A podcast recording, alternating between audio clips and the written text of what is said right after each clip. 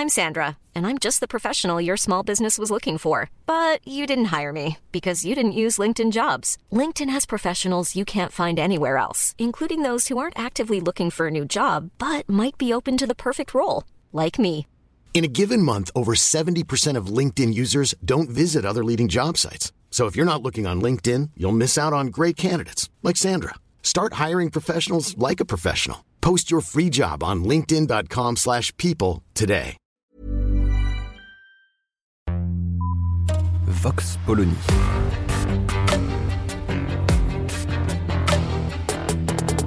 L'actualité vue par la directrice du magazine Marianne, Natacha Polony.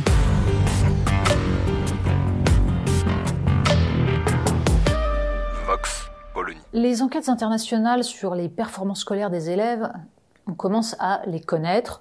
La première date de 2000. C'était la première enquête PISA qui mesurait les performances des élèves de 15 ans en mathématiques, culture scientifique et compréhension de texte.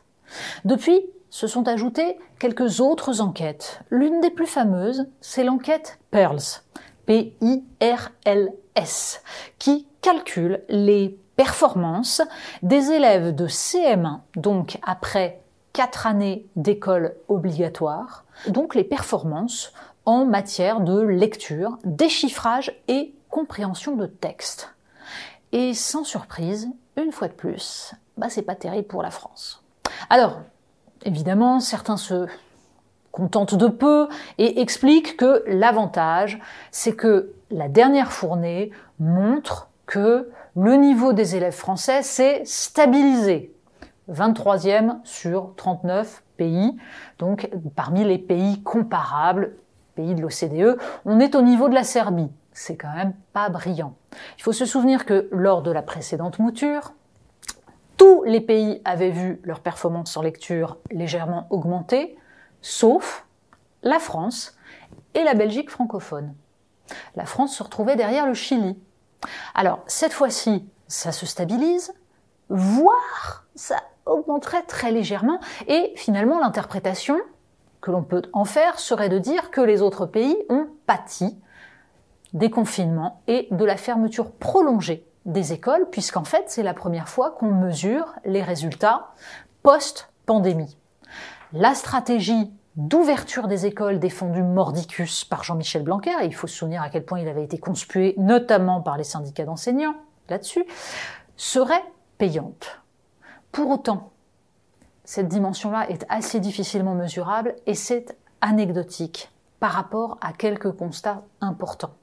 D'abord, la France a toujours aussi peu de très bons lecteurs et le niveau des élèves moyens continue de baisser. Deuxième point, ce sont les interprétations qui sont intéressantes, en particulier parce que chacun a tendance à tordre les résultats de cette étude dans le sens de sa propre idéologie. Un exemple, le journal Le Monde consacrait sa une à cette enquête, donc sa une datée du mercredi 17 mai, publiée le mardi 16, et qui explique qu'en fait, c'est parce qu'on s'est trop focalisé sur le CP que les autres classes n'ont pas été assez traitées lors des différentes politiques menées ces dernières années. Le message, c'est d'expliquer qu'en gros, la politique de Jean-Michel Blanquer de dédoublement des classes, notamment des classes de CP, eh bien, ça ne suffit pas et qu'en fait, le problème viendrait une fois de plus du fait que les élèves français déchiffrent mais ne comprennent pas les textes. Or, ce discours selon lequel les élèves français feraient trop de déchiffrage et pas assez de compréhension, c'est exactement celui qui a conduit petit à petit à ne plus travailler le déchiffrage et à transformer les élèves français depuis 40 ans en mauvais lecteurs. D'ailleurs, ce sont toujours les mêmes experts qui sont convoqués pour donner leur analyse. Des universitaires tels que Roland Guagou, François Dubay, qui sont responsables de toutes les réformes depuis 30 ou 40 ans et qui continuent à expliquer pourquoi ça ne marche pas, peut-être parce qu'on a suivi leurs conseils. Bref, la question de savoir quel est le rôle, notamment de la grande section de maternelle, et s'il faut commencer à enseigner la lecture, en tout cas l'alphabet et le premier déchiffrage dès la grande section, est une question fondamentale. Pour l'instant, tout le monde fait ce qu'il veut, il n'y a aucune véritable politique. Deuxième point, les méthodes d'apprentissage font toujours l'objet d'une guerre entre les pédagogues et ceux qui rappellent que, certes, il faut des pédagogies qui permettent à l'enfant de comprendre, d'accéder au sens, mais que ça passe tout de même par un départ syllabique et pas par des méthodes qui, aujourd'hui, utilisent à 95% des reconnaissances de mots qui induisent des mauvais réflexes chez les élèves. Tous ces débats-là ont lieu parmi des petits groupes qui s'affrontent, se font entendre, mais absolument pas véritablement dans les instituts de formation des professeurs, où pourtant il faudrait que les instituteurs, enfin les professeurs des écoles, soient incités à travailler réellement sur cet apprentissage. Jean-Michel Blanquer avait introduit des formations pour les professeurs des écoles, formation initiale et continue, parce que pendant des années, on a pu devenir professeur des écoles en CP sans jamais avoir travaillé sur les méthodes d'apprentissage de lecture. Ça n'est plus tout à fait le cas, mais les marges de progression sont absolument énormes. Ajoutons que c'est évidemment dans l'éducation prioritaire que les difficultés sont plus grandes. Chez les enfants issus de l'immigration ou dans des classes où il n'y a pas assez de bons locuteurs, puisqu'en fait, quand on concentre les enfants qui ont des difficultés en vocabulaire et qui ne vont pas apprendre le vocabulaire dans leur famille, eh bien, mécaniquement, on rend plus difficile l'accès à l'oral, qui est un préalable au déchiffrage. Ce n'est pas seulement une question de méthode, c'est aussi une question de répartition des enfants dans les classes, répartition des difficultés.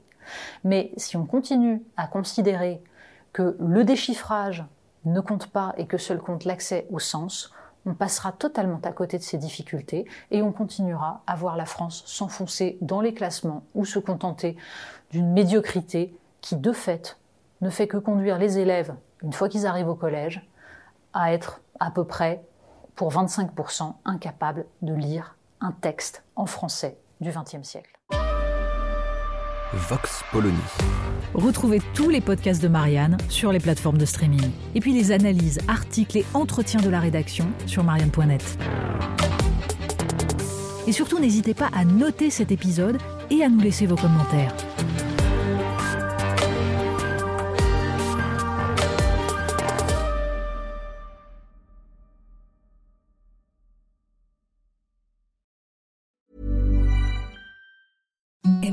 Softest sheets you've ever felt. Now imagine them getting even softer over time. That's what you'll feel with Bowl and Branch's organic cotton sheets. In a recent customer survey, 96% replied that Bowl and Branch sheets get softer with every wash. Start getting your best night's sleep in these sheets that get softer and softer for years to come. Try their sheets with a 30-night guarantee. Plus, get 15% off your first order at bowlandbranch.com. Code BUTTERY. Exclusions apply. See site for details.